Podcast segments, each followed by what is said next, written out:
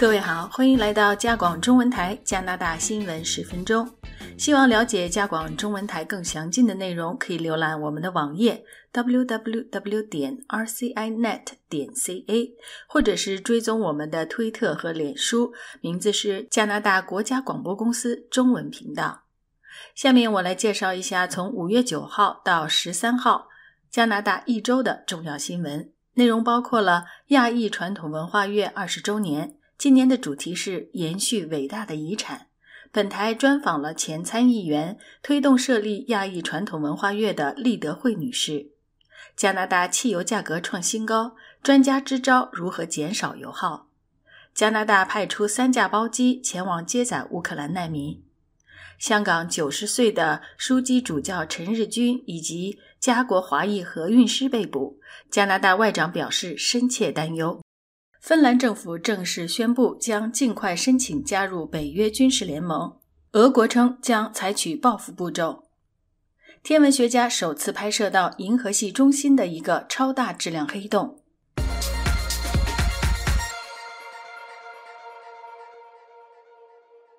接下来是新闻的详情。二零零二年五月，根据加拿大第一位亚裔参议员利德惠 （Vivian Poon） 女士的提议，联邦政府正式确认每年的五月为亚裔文化月。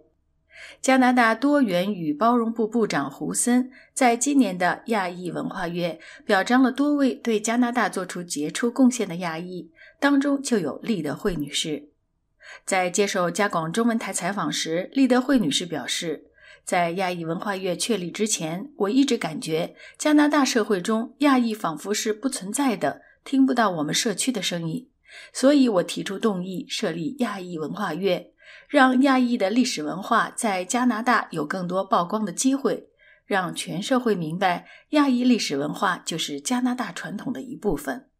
而经过了二十年，亚裔文化月的规模也逐渐扩大。从最早的蒙特利尔、温哥华扩大到了中部、东部的 PEI 等很多大城市。利德会表示：“我希望有一天，整个加拿大能自然地认为亚裔也是加拿大人。我最希望的是没有对亚裔的种族歧视，这是非常重要的。什么时候才能实现呢？我不知道，但我们一定不能放弃。”今年迈入八十岁的利德会给年轻人提出的忠告是：成功需要勤奋和专注。他认为你要知道自己喜欢做什么，然后百分之百为目标努力。利德惠也是一位具有传奇色彩的女士。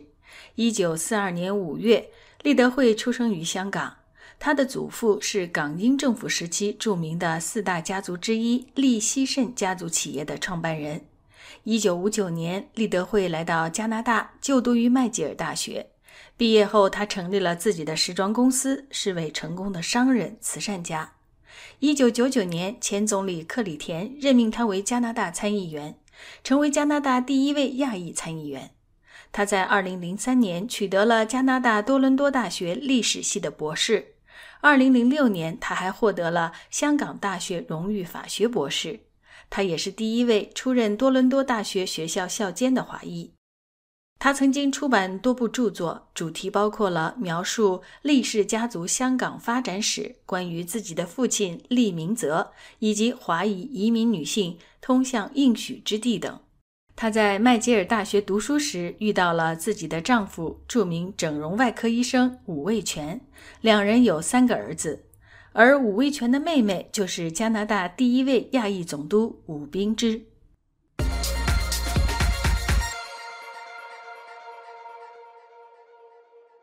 接下来看看加拿大汽油价格创新高的新闻。周二，多伦多普通汽油的平均价格攀升到了略低于每升两加元，而加拿大的平均汽油价格则创下了历史新高。随着国际市场石油价格已经突破了每桶一百美元，汽油价格飙升，部分原因是因为俄罗斯入侵乌克兰带来的供应中断有关，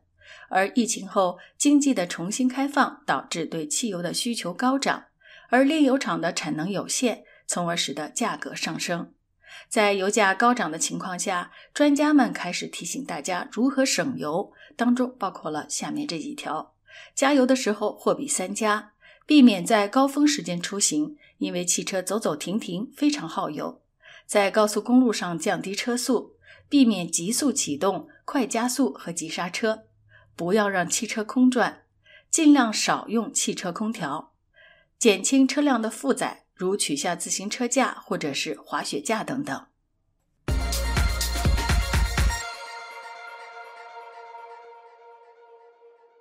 接下来这条新闻说的是，加拿大政府已经派出了三架包机，把逃离战争的乌克兰人接到加拿大。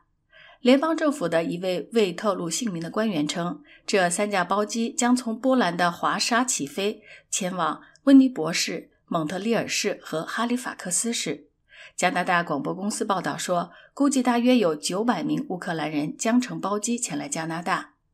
而只有通过新的加拿大乌克兰紧急旅行授权获得签证的乌克兰人，才能够预定包机位置，而费用将由加拿大政府支付。消息人士称，包机的位置将按照先到先得的方式免费分配。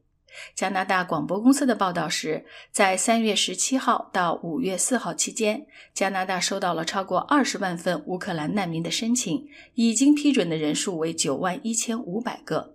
根据联合国难民署的数据，自二月二十四日俄罗斯入侵以来，已经有近六百万乌克兰人逃离了家园。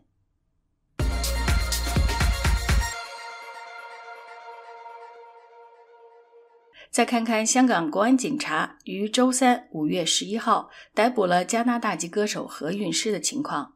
当天。警方逮捕了涉及六一二人道救援基金的五名信托人，包括已经退休的香港天主教枢机主教九十岁的陈日君，以及加拿大籍歌手何韵诗。到了晚间，陈日君、何韵诗等分别得到法庭准许取保候审。而他们涉及的六一二人道救援基金成立于二零一九年六月，目的是为反送中运动中受伤、被捕。或受到波及的人士提供人道援助，包括医疗、心理、法律等方面的援助。该基金会已经在去年八月停止运作。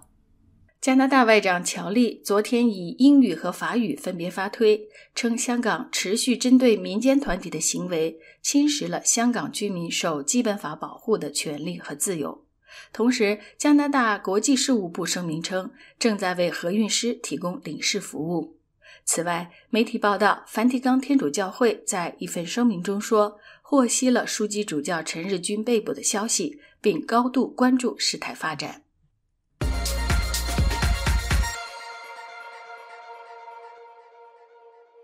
接下来是芬兰宣布尽快申请加入北约军事联盟。星期四，芬兰总统尼尼斯托和总理马里宣布将尽快申请加入北约军事联盟。在一份声明中，芬兰表示，成为北约成员国将加强芬兰的整个防务联盟。芬兰必须刻不容缓地申请北约成员国的身份。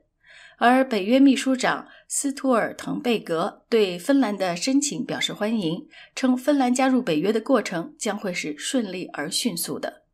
俄国总统普京的发言人佩斯科夫表示，芬兰加入北约令俄罗斯的安全受到了威胁。而俄国外交部之后的一份声明回应说，芬兰此举会迫使俄国采取报复步骤。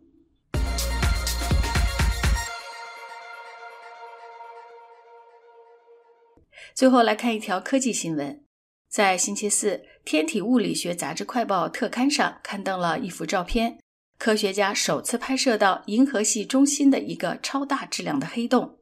天文学家使用事件世界望远镜 （EHT） 拍摄到了银河系超大质量黑洞的第一张图像，称为人马座 A 星。天文学家还透露，人马座 A 星是旋转着，并且有所倾斜，这是人们之前并不知道的一个情况。天文学家的研究结果是，这个黑洞在距离银河系中心超过两万七千光年远的地方，它的质量是太阳质量的四百多万倍。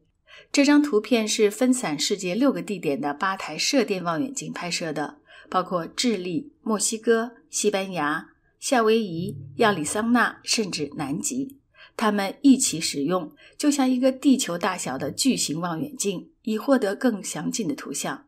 这不仅仅是一张美丽的图片，通过观察收集到的数据，不仅可以揭示超大质量黑洞的形成，还可以揭示它们在早期宇宙中所扮演的角色，以及它们在星系中心继续扮演的角色。好，这就是本周的加拿大新闻十分钟，感谢收听，下次再会。